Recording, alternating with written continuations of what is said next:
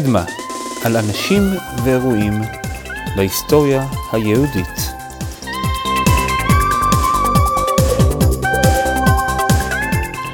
פרק 22 מהפכת הדפוס העברי שלום וברוכים הבאים לקדמה, אני נועם אשכולי. אתם יודעים שאתם נמצאים באמצע מהפכה? אחת הגדולות בהיסטוריה? זה קשור לאינטרנט ולמחשב, אבל לא רק. העובדה שאתם מאזינים עכשיו לפודקאסט, דרך כנראה טלפון נייד, אולי דרך בלוטות, פודקאסט שהגיע אליכם דרך האינטרנט, בסטרימינג, אולי download, מאיזה שירות אחסון בענן. כל אלו המצאות חדשות שמשנות את ההיסטוריה ולא היו לפני 10-20 שנה. אבל אני לא מדבר רק על זה. דוגמה, את כל המידע על הפרק הזה, וקראתי כמה ספרים בשביל זה, ולא רק הפרק הזה, אלא כל הפודקאסט הזה. כמעט הכל אפשר למצוא בעזרת המחשב. מידע דרך האינטרנט. רובו, לא כולו, אפילו בחינם. זאת בעיניי המהפכה העצומה האמיתית. כמעט כל המידע בעולם יכול להיות נגיש. בכל נושא, בתנאי שיש לך חיבור לאינטרנט. אומרים שידע זה כוח. אז מה קורה שיש ידע אינסופי נגיש? תקופות ארוכות בהיסטוריה, השלטונות או הכנסייה החליטו מה מותר לדעת. והיום, לפעמים נדמה שיש לנו יותר מדי מדי מידע מכפי שאפשר לעכל. אז אתם, שנמצאים באמצע המהפכה, אולי אתם תדעו להעריך את המהפכה שנדבר עליה היום. הדפוס. ובתור פודקאסט על היסטוריה יהודית, הדפוס העברי. מתחילים.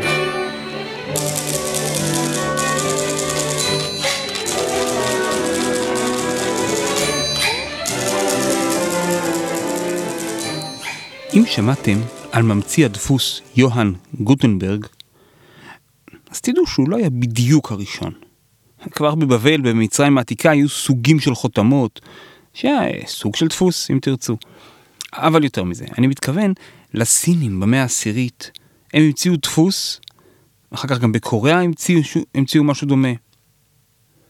ו- וגם הדפסי עץ, שבהם חורטים את העץ, מורחים בדיו ומצמידים נייר, היו נפוצים כבר באירופה, עוד לפני גוטנברג. אבל כל אלה לא היו מספיקים למהפכה. לא בטוח שגוטנברג ראה את הדפוס של הסינים, אבל ההמצאה שלו הייתה מאוד משמעותית ומכמה תחומים. הוא עבד קשה למצוא שילוב של דיו חדש שידבק טוב לנייר. הוא המציא שיטה חדשה ליציקת אותיות. הוא סידר אותם בתבנית. ובסוף הוא השתמש במכבש, כמו של יין ושמן. וכל הדברים האלה ביחד יצרו המצאה ששינתה את ההיסטוריה. השנה היא 1438. המקום הוא מיינץ, מגנצה, גרמניה. הוא התחיל בכמה ניסיונות וספרים קטנים, אבל מהר מאוד עבר לפרויקט הגדול שלו, הדפסת כל הביבליה, התנ"ך הנוצרי. 180 עותקים. הוא לא איש עסקים מוצלח, הוא נכנס לחובות, הוא הפסיד את בית הדפוס, אבל ההמצאה שלו מאוד מוצלחת, והספר המודפס מתקבל בהתלהבות. די מהר הדפיסו גם באותיות עבריות. הרנסאנס שהתחיל אז, היה פופולרי אז ללמוד גם עברית. את הספרים הראשונים בעברית הדפיסו כנראה ברומא, סביב שנת 1470, לא יודעים בדיוק. לא כתבו עליהם מתי הם נתפסו. אחד הספרים הוא חומש עם רש"י, כשרש"י מודפס באות מרובעת רגילה. הספר הראשון שהודפס עם תאריך ועם ציון מקום ההדפסה היה גם חומש עם רש"י. זה היה בחודש האדר של שנת 1475. אברהם בן גרטון, מספרד, מגיע עם משפחתו לדרום איטליה, לרג'יו די קלבריה. זה, זה ממש מול האי סיציליה. האזור הזה היה תחת שלטון ספרד, אז נתנו ליהודים לעבור. יכול להיות שהיה שם כבר בית דפוס שאפשר להם לעשות את זה, ושם הם מוציאים לאור את החומש. הכירו נא מילה חדשה, קולופון. הכוונה היא לטקסט שמעתיק בתקופות קודמות, או במקרה שלנו המדפיס הוסיף בסוף הספר. הרבה פעמים אה, בחרוזים. הקולופונים הם אוצר לחוקרים, כי מופיע בהם לרוב הרקע, התאריך והמקום של הכתיבה. אז הנה כמה שורות מהקולופון, של הספר הראשון שהודפס עם תאריך, החומש עם רש"י. כל שורה מסתיימת בשם שלו, אברהם. נשלם פירוש תורה שרש"י ביארה, ובו הייתה אורה לכל בני אברהם. השיר בשיר לאל צור פודה וגואל אשר נתן כאל בלב אברהם. אני מדלג לסוף. להר בית רהטון יקו לב ועשתון, אני בן גרטון בן יצחק אברהם. בריגו המדינה, דעל ימה מוטבה, בסוף קליבריה, שם גר אברהם. ליצירת ה' אלפים, רש ל"ה, בי' באדר, לחשבון אברהם. תאריך יוצא 17 לפברואר 1475. הם הראשונים שכתבו תאריך על ספר מודפס, אז נותנים להם זכות ראשונים. אבל היה להם עוד חידוש חשוב. כמו הספרים בלטינית, שהטקסט הופיע בהם בגופן, אה, פונט, מרובע, והפירוש בגופן מעוגל, קוראים לזה כתב קורסיבי לכתב המעוגל. גם אברהם בן גרטון חיפש גופן מעוגל לפירוש רש"י, בתור הפירוש. לשם כך הוא בחר גופן שהוא הכיר מהבית. כתב יד ספרדי, חצי קורסיבי, שהיה מאוד מקובל אז בספרד. בכתבי יד. ואברהם בן גרטון מדפיס בכתב הספרדי הזה את הפירוש. והרעיון שלו תפס. וגם כל שאר הספרים שיבואו בעקבותיו הדפיסו את רש"י, וגם הרבה פירוש, ואת שאר הפירושים, בכתב הספרדי המעוגל. מאז אנחנו קוראים לזה כתב רש"י. אבל אתם מבינים שרש"י לא כתב בכתב הזה בכלל. זה לא כתב שהיה באשכנז. אנחנו לא מכירים היום עוד ספרים שהדפיסו בבית הדפוס של אברהם בן גרטון. כנראה המשפחה שלו חזרה לספרד, אבל זכות הראשונים שמורה להם.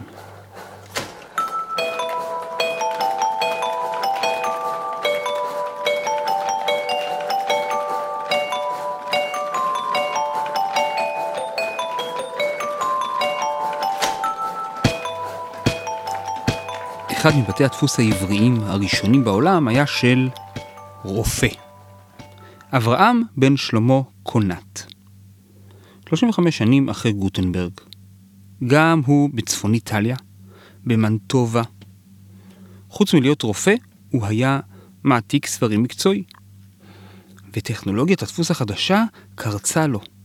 ויחד עם אשתו, אסטלינה, ואברהם ידידיה האזרחי מקלן, הם מתחילים במלאכה. את כל מה שאנחנו יודעים עליהם, את השמות האלה, את המקומות, הכל אנחנו יודעים מהקולופונים שדיברנו עליהם. אז הנה תקשיבו לקטע מקולופון שכזה. אמר אברהם, קטן המשפיעים ותלמיד הרופאים. אני מדלג, הנה, הכותב בכמה קולמוסים בלא מעשה ניסים. אשר יגע ומצא להרביץ תורה בישראל, והשיג זאת המלאכה, לכתוב כהלכה, מערכה ארוכה לקראת מערכה. אלף עמודים בכל יום, פעמיים באהבה ובלב נדיבה. ארבעה עמודים בפעם אחד אשר בצד אחד מן הדף בנייר הגדול, וכן הארבעה אשר בצד השני, שעד שימצא היות כתוב הדף אשר לו שתי דלתות וארבעה פנים בשני פעמים, וזה מלאכתו כל הימים. הבנתם איך הם הדפיסו? על גיליון גדול אחד. הדפיסו בבת אחת ארבעה עמודים, ואחר כך השלימו גם הצד השני. וכך קיפלו ויכלו לחתוך ולקבל שמונה עמודים מודפסים. יש באקדמיה מילה מיוחדת לספרים שהודפסו מהמצאת הדפוס ב-1438 ועד שנת 1500.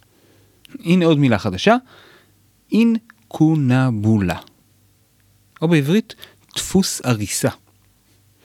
אז בארבעת השנים שהדפוס של אברהם קנות היה פעל, כמובן שהכל היה דפוסי הריסה. ומה הוא בחר להדפיס? בחירות מעניינות. היו דברים די סטנדרטיים, כמו אה, ספר ההלכה הפופולרי, ארבעה טורים, נדבר עליו עוד רגע. היה פרשנות מגוונת לתורה. אבל הוא הדפיס דווקא את הרלב"ג. הפרשן, האסטרונום, המתמטיקאי, המדען, המהנדס, הרופא מפרובנס, שחי 150 לפניו. כנראה הספר היה אז פופולרי. אבל בעקבות ההדפסה הזאת, הספר של הרלב"ג הופץ עוד יותר, ובעקבות כך גם זכה למתנגדים חריפים. אחד מרבני מנטובה, יהודה מסר ליאון, החליט בעקבות הדפסת פירוש הרלב"ג שצריך להחרים את הפירוש של הרלב"ג. אולי בגלל זה לא הכניסו אותו לתוך המקראות גדולות. אברהם קונט גם מדפיס את הספר של אותו מחרים, הרב יהודה מסר ליאון. קוראים לזה נופת צופים. זה הספר על אומנות הנאום העברי. היה פה רנסאנס אמיתי. מגוון רחב מאוד של ספרים. זה, זה היה הספר הראשון, דרך אגב, שהודפס בחיי מחברו. מעניין שכמעט לא הדפיסו סידורים. סליחות, כן. מחזורים, כן. חומשים, כן. סידורים, כנראה, היה לכל המתפללים בכתב יד. אנשים העתיקו לעצמם את סדר התפילות. הדפוס לא העלים מיידית את כל כתבי היד. זה היה תהליך. די מהיר, אבל תהליך. רוב הספרים שאברהם קנות מדפיס היו מטבע הדברים ספרי קודש, מקרא, הלכה, פרשנות, אבל ספר אחד שהוא הדפיס היה יוצא דופן. לספר קראו אלדד הדני. הספר התבסס על כתב יד שסיפר על סוחר במאה התשיעית שהגיע לקהילת קירואן בצפון אפריקה וטוען שהוא מגיע מקהילה יהודית בארץ החבילה באפריקה, ששם נמצאים שבטי דן, נפתלי, גד ואשר. חלק מעשרת השבטים האבודים. בגלל זה קוראים לו אלדד הדני. בספר מסופר על המסעות שלו, על שבטים קניבליים שהוא פגש וניצל מהם בנס, על ממלכה ישראלית עצמאית באפריקה, וגם מסופר על התגובה של הקהילה בקירואן והשאלות שהם שלחו לגאוני בבל. הסיפור הזה הלהיב את הדמיון של היהודים במאה ה-16, והספר היה מאוד פופולרי. לא מפקפקים שהוא היה דמות היסטורית. אבל ספק רב אם הוא באמת הגיע מאזורי עשרת השבטים האבודים. אז גם סוג של ספרות יפה היו בדפוסים הראשונים.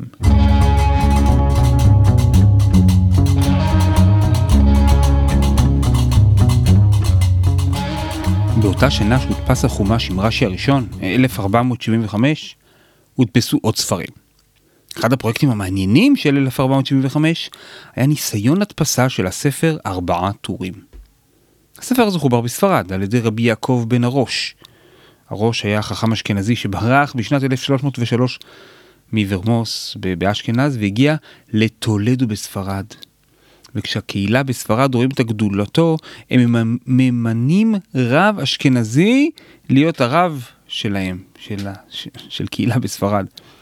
הבן שלו, רבי יעקב, התפרסם בפרויקט ההלכה שלו, שבו הוא ערך את ההלכות לנושאים, בתוך ארבעה ספרים. ארבעה ספרים, ארבעה טורים. ובגלל הנוחות של העריכה והכתיבה הבהירה, הספר הפך להיות מאוד פופולרי. ספר ההלכה שידיח אותו בהמשך מהבכורה יהיה השולחן ערוך של רבי יוסף קארו, במאה ה-16, שהוא גם הוא השתמש באותם באותה עריכת נושאים של רבי יעקב בן ראש, נגיע אליו עוד מעט. בכל אופן, תחילת תקופת הדפוס העברי הייתה לפני השולחן ערוך, וארבעה טורים היה מאוד פופולרי. ואחד הראשונים שמנסה להדפיס אותו היה הרב משולם קוזי. הוא רב בצפון איטליה.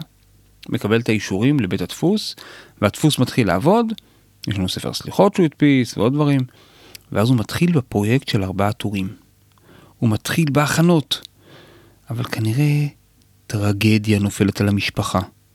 והרב משולם קוזי נפטר. המשפחה מחליטה להמשיך את הפרויקט שהוא התחיל. כל מה שאנחנו יודעים מהסיפור הטרגי הזה הוא מהקולופונים של הספרים. אז הנה קטע מהספר הראשון, אורח חיים. אני מקריא. מי האיש החפץ חיים, לראות מוסר תוכחות אורח חיים. ישים פעמיו עלי דרכי בל ייתן אסור החורים. בי תעסוק ואל תפסוק ערב בוקר עם צהריים, הלא אם תעזבני יום, העזבך גם יומיים. עד לפה תיאור יפה וכללי בחרוזים, שמעודד לקרוא בספר. מי כתב את החרוזים היפים האלה? עוד רגע, אני ממשיך מתי לקרוא. הידעתם את מי יעץ חקוק ארבע טורים? הנה הרב כוזי נדיב גם איש הביניים, אך לא היה עם סיומי זאת הכונן כפליים. אותי עזב עלי ארץ, הוא הלך ארץ החיים. מי שכותבת וחורזת, כאילו בשם הספר, זאת האלמנה, דבורה. והיא מספרת שבעלה נפטר. ומי ממשיך אחריו? אני ממשיך לקרוא עוד קצת. אז בניו קמו בפרץ המה גררו השירים, שכרם תה מרובע מאת היושב בשמיים, יזכו היות לשנה הבאה עלות לירושלים. הוא תכנן את הפרויקט, ואלמנה והילדים ממשיכים אחריו. ואחרי החלק הראשון אורח חיים ממשיכים הלאה. אבל הטרגדיות לא פסקו. הנה עוד קטע מהכרך השלישי, אבן העזר, וגם שם היא חורזת.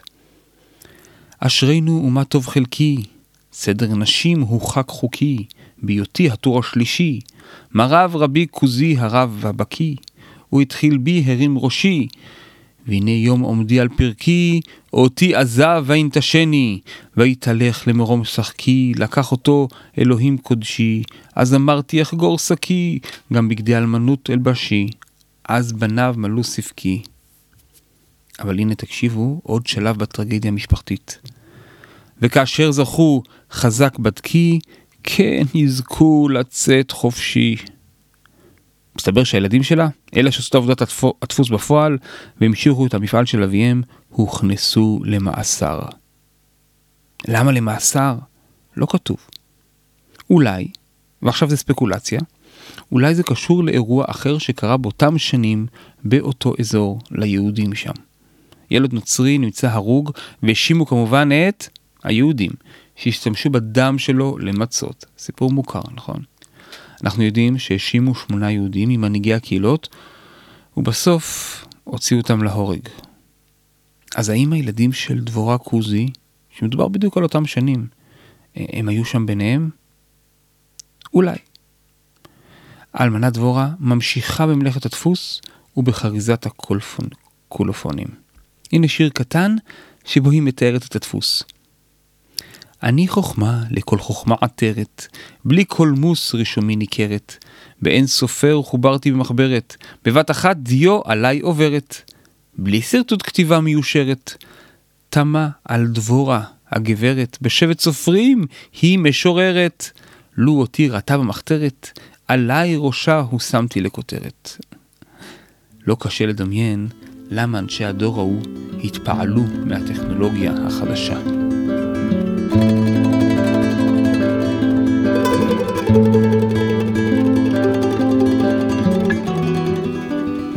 אנחנו נשארים בצפון איטליה, לומברדיה. 60 קילומטר מזרחית ממילאנו, יש עיר קטנה, היום גרים שם 8,000 איש. לעיר הקטנה הזאת קוראים סונצ'ינו. באמצע המאה ה-15 מגיעה לעיר משפחה יהודית מאשכנז. כנראה הם הגיעו ממגנצה.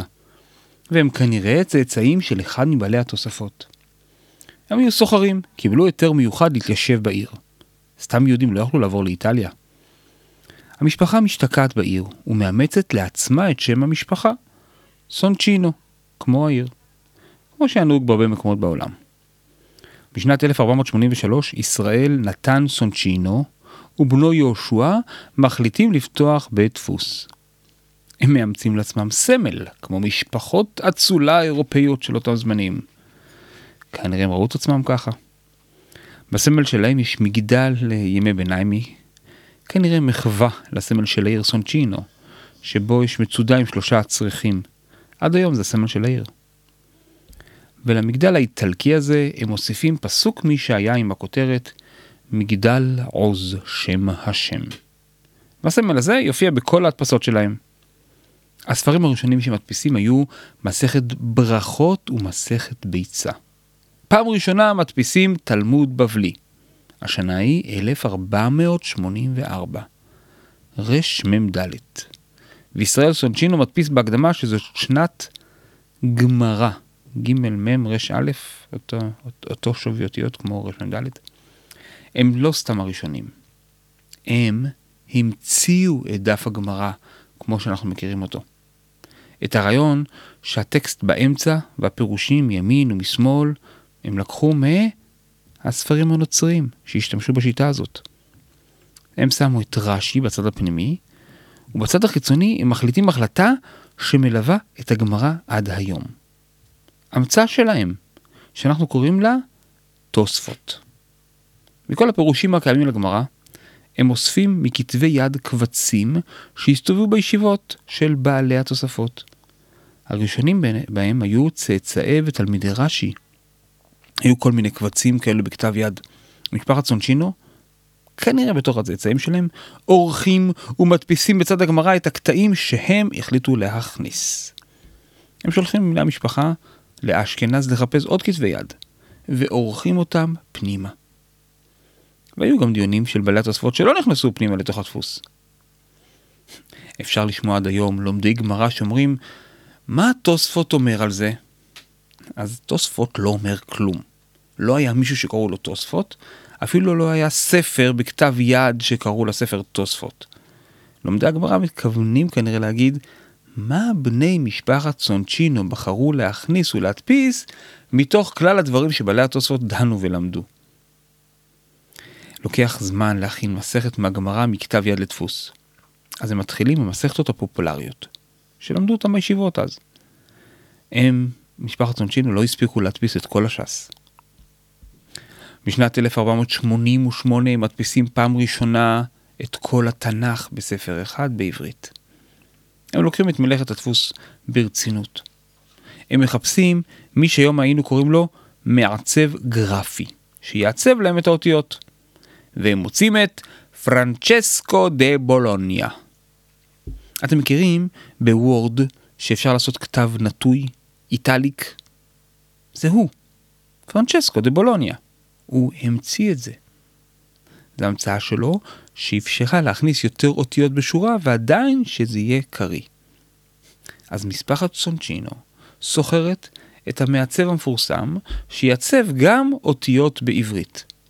גם את הכתב המרובע וגם כתב רש"י, הכתב המעוגל, הספרדי. הפונט רש"י שפרנצ'סקו עיצב הוא כמעט זהה לכתב רש"י שמקובל עד היום. ואם תשוו את הפונט הנטוי של האותיות הלועזיות של פרנצ'סקו ותשוו את זה לפונט רש"י, אני חושב שאפשר לראות שיד אחת עיצבה אותם. שמתי קישור ותמונה באתר, אתם מוזמנים לחוות דעה. ומשפחת סונצ'ינו מדפיסה לא רק ספרי קודש, ספרות רנסאנס שלמה, מדע, לשון, ספרות. המשפחה, המשפחה ממשיכה לנדוד. באיזשהו שלב, בגלל הלחץ מהנוצרים, וגם כנראה התחרות שעוד רגע נדבר עליה, באיטליה, הם עוזבים את איטליה ב-1528 ועוברים לקוסטנטינופול, טורקיה. ואחר כך הם פתחו גם סניפים במצרים ויוון. השם הזה, סונצ'ינו, הפך למותג. ומספר בתי דפוס במהלך הדורות אימצו אותו, בין אם היו משפחה ובין אם לא. עד היום יש בית דפוס שקורא לעצמו דפוס סונצ'ינו. יש להם מרכז באנגליה, והם מוכרים ספרי קודש מתורגמים לאנגלית.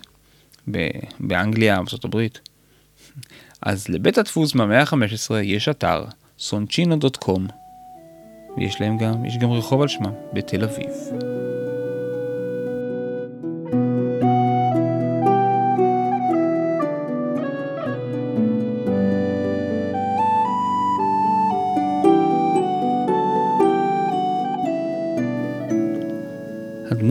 שהשפיעה על הדפוס, הדפוס העברי היא מאוד מפתיעה.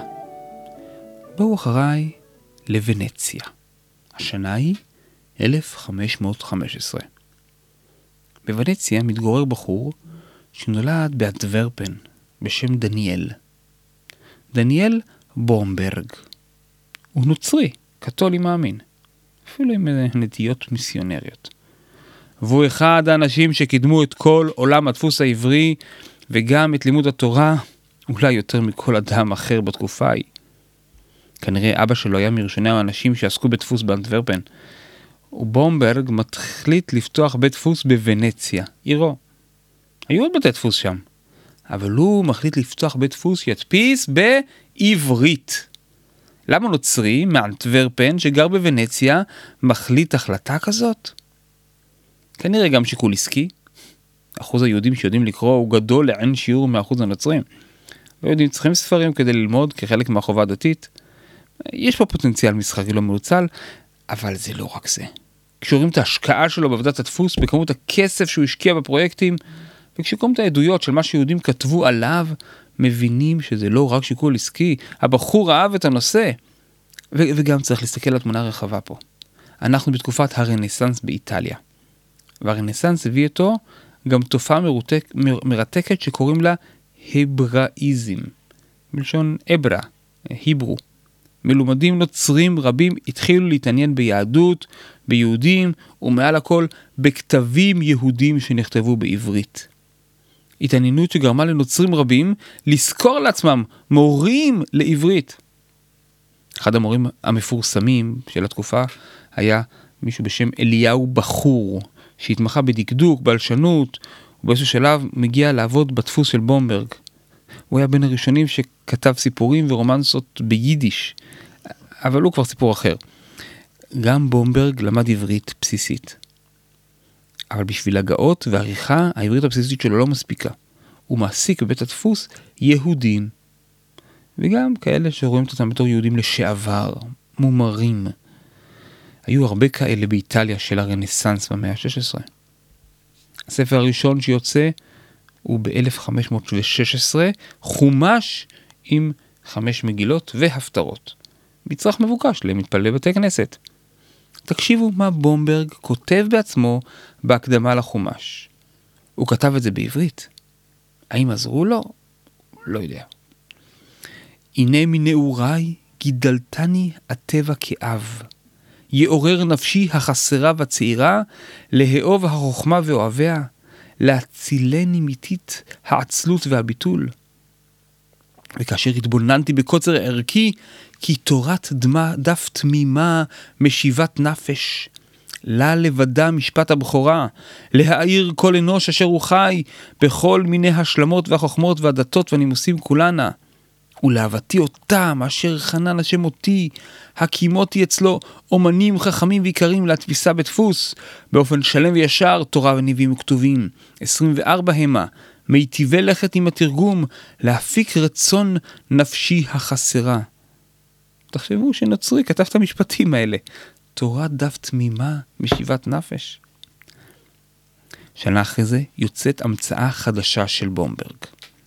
כמו שהגמרא באמצע ורש"י ותוספות בצדדים, וכמו ספרים נוצרים רבים אחרים שהפירושים מודפסים מסביב, כך גם הוא מוציא לאור את התורה, כשהטקסט של התורה באמצע ומסביב הרבה פירושים. בומבר קורא לזה מקראות גדולות. הספרים נחטפו, והוא המשיך למהדורות נוספות, עם שכלולים חדשים ותוספות בכל מהדורה. זה הבסיס לכל ההוצאות של מקראות גדולות, עד המאה ה-20.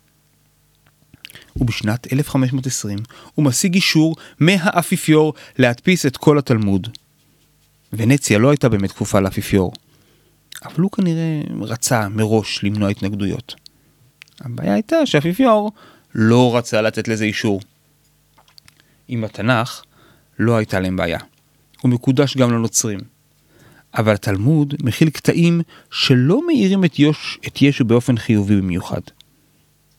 וזה לא רק זה. הנוצרים טענו שהיהדות סטתה ממה שכתוב בתורה, ומי שאשם בזה זה התלמוד. היו מספר אירועים שהכנסייה יזמה שריפות המוניות של התלמוד, שהמפורסם בהם הוא שריפת התלמוד בפריז ב-1242. דווקא עם המשנה לא הייתה להם בעיה. זה ספר החוקים של היהודים? לגיטימי. אז בתקופה הזאת הדפסת המשנה זוכה לפופולריות במהדורות שונות. אבל תלמוד זה כבר סיפור אחר. אחרי מסעות שכנועים שבהם בומברג הסתייע במלומדים נוצרים היבראיסטים. בסוף האפיפיור מסכים לאשר. עם תנאי קטן, שהתלמוד יודפס עם צמוד, בתוך אותו כריכה, יחד עם חיבור של מומר בשם פליקס פרטנסיס. שבגדול החיבור הזה מסביר למה התלמוד טועה לגמרי ולמה הנצרות תהיה הדבר הנכון. לא בדיוק משהו שיקדם את המכירות של התלמוד בקרב היהודים. יש לנו את המכתבים של האפיפיור בנושא הזה, הם נשמרו. בומברג לא מוותר. והוא שולח את אותו מומר, פליקס פרטנסיס, מחבר החיבור המדובר. הוא היה גם המורה של בומברג לעברית. והוא שולח אותו לאפיפיור, שיוותר על הדרישה. מה בדיוק פליקס הזה אמר לו, אנחנו לא יודעים. אבל הוא הצליח. במכתב של האפיפיור, מ-20 לפברואר 1519, הוא כבר מאשר להוציא את התלמוד בלי התוספת. זה הייתה יכול להיות סתם עוד אנקדוטה היסטורית שולית, אבל ההדפסה הזאת של התלמוד בידי בומברג הייתה עם השפעה עצומה. פעם ראשונה הדפיסו את כל התלמוד.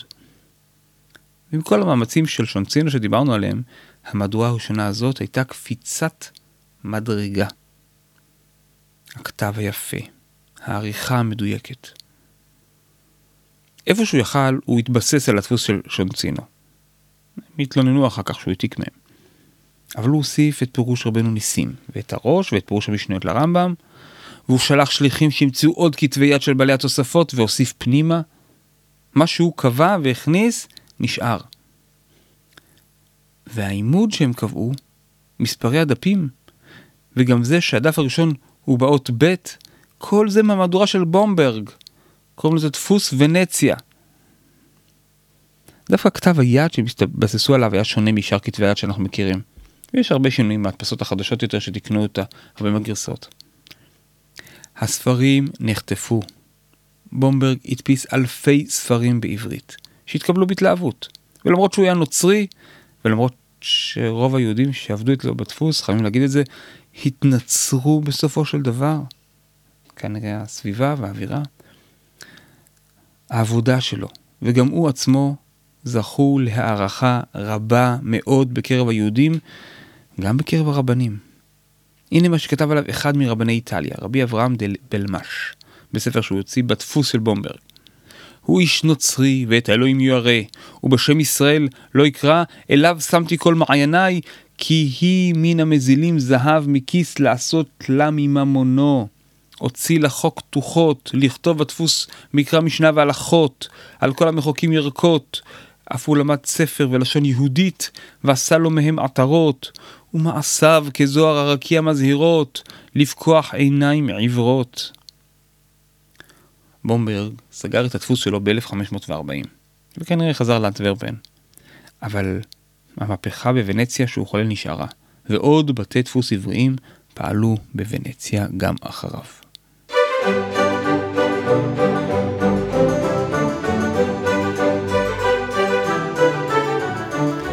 חמישים שנה אחרי המצאת הדפוס, בשנת 1488, נולד בספרד מי שהתפרסם בזכות הספר שלו, השולחן ערוך.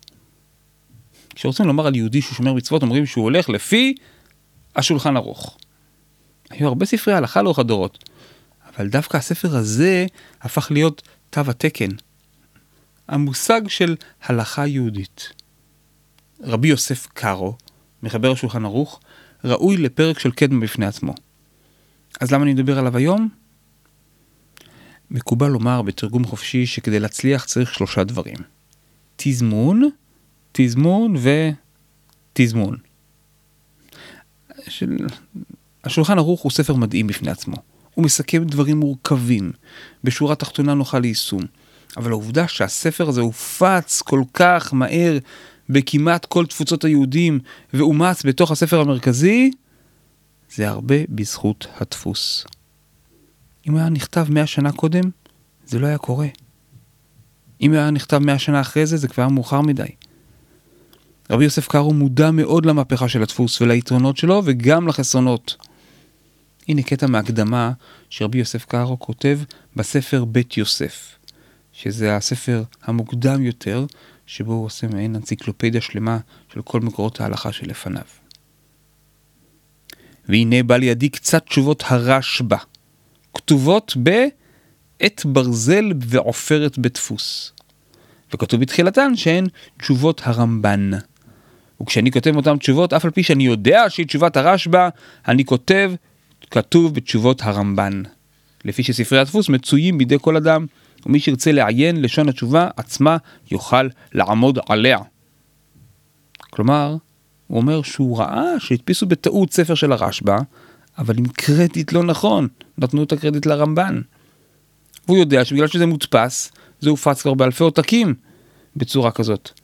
אז זהו, הטעות התקבעה, בגלל הדפוס. אז מה לעשות, וגם הוא ימשיך להתייחס לזה לפי הטעות, למרות שהוא יודע שזה לא נכון. כשמסתכלים על הספרים שהוא מצטט בבית יוסף, רובם ככולם ספרים שהודפסו לפניו. אז כנראה הוא קרא בעותקים מודפסים. רבי יוסף קארו היה כנראה בין הראשונים שבאמת הבין את המהפכה של הדפוס, אבל הוא לא ראה את ריבוי הספרים רק בתור ברכה, אלא בתור, אה, נקרא לזה, תקלה שצריך לסדר. חייבים שיטה להגיע לשורה התחתונה.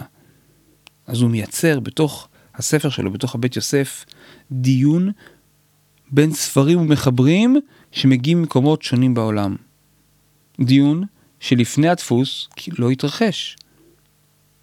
זה חלק אחד של המהפכה. והחלק השני של המהפכה זאת העובדה שהספרים מופצים בכמויות גדולות בצורה זהה. ייצור המוני ואחיד. נוצרת סטנדרטיזציה של הכתוב. תו תקן אחיד לטקסט. וזה מאפשר את השלב הבא. תקן אחיד להלכה עצמה, שזה הפרויקט שרבי יוסף קארו מנסה לעשות. מקובל לחלק את תקופות החכמים לתקופה של הראשונים והאחרונים. המעבר ביניהם חופף להמצאת הדפוס, וזה לא במקרה. צורת הלימוד השתנתה, והשולחן ערוך, התוצר של הדפוס, הספר שהופץ לראשונה רק בדפוס ולא בכתב יד, הוא המעבר בין התקופות. אני אות אחת של התורה, אני עולם מלא, מלא וגדול. מערי איטליה, הדפוס העברי עבר גם לאירופה המזרחית והמרכזית. נפתחו בתי דפוס בלובלין, פראג, קרקב. בהמשך אמסטרדם הפכה למרכז הדפוס החשוב ביותר, תקופה של 150 שנה. תראו, עוד, עוד לא דיברנו על הצנזורה של הכנסייה, ועל צנזורה עצמית. לא דיברנו על הדפוס הראשון בארץ שנפתח בצפת ב-1577 על ידי מדפיס מפראג שהביא טכנולוגיה לארץ, וגם על ישראל בק שחידש אותה בארץ אחרי הפסקה של 200 שנה. גם על הדפוס האלמנה והאחים, רום, מהמאה ה-18, מווילנה, היה אפשר להרחיב. היום התמקדנו בחלוצים הראשונים, אלו שהתחילו את המהפכה. זו הייתה רק טעימה, אני מודה. אבל אני מקווה שקיבלנו את המבט הכללי. העולם שלפני הדפוס והעולם שאחרי הדפוס הוא לא אותו דבר. בקרב הנוצרים, אחוז יודע קרוא וכתוב השתנה דרמטית בעקבות הדפוס. ו... וההגמוניה של הכנסייה ירדה כאשר הידע הופץ. אז הדברים החשובים האלה היו פחות רלוונטיים ליהודים, שתמיד הקפידו ללמד את הילדים, ולכולם היה חובה ל... לבוא ללמוד תורה. אבל הדפוס שינה גם את העולם היהודי. זה שעכשיו אחרי המצאת הדפוס ספרים היו יותר זולים לעומת כתבי יד זה בהחלט נחמד. זה אפשר להרבה יותר אנשים להחזיק ספרים, אבל זה יותר מזה, גם הרבה יותר קל להפיץ ספרים, וספרים מסוגים שונים מתחילים להיות מודפסים, וגם מה שמודפס מתקבע. בכתבי יד, המעתיקים היו לפעמים מוסיפים הערות בצד או בפנים, מתקנים דברים שלדעתם היו שגויים, בכתב שאותו העתיקו, לפעמים בצדק ולפעמים לא. או שהכניסו בשוגג שגיאות בהעתקה. הטקסט היה יותר דינמי, לטוב ולרע. עם הדפוס, הדינמיות הזאת יורדת. יש תקן אחיד למה שכתוב, וכך כל הידע היהודי, הלימוד, ההלכה, הכל הולך לקראת ניסיונות לאחד. מצד אחד, התפוצצות בכמות הספרים, ותפוצה של ידע ורעיונות, ומצד שני, בעולם היהודי היה ניסיונות איזון, ליישב את כל הידע הזה. תקופה חדשה מתחילה. והכל בעקבות הדפוס. ועד כאן להפעם. עוד פרטים, מקורות ואיורים תוכלו למצוא באתר הבית של הפודקאסט, קדמן.xyz. ויש גם דף בפייסבוק להערות והצעות וגם קבוצה בטלגרם. אפשר למצוא אותנו בכל יישומון הסכתים, אפליקציית פודקאסטים, או בספוטיפיי. תודה שהאזנתם, מקווה שנהנתם. נשתמע בפרק הבא של קדמה. תקרב אות אל אות למילה שלמה.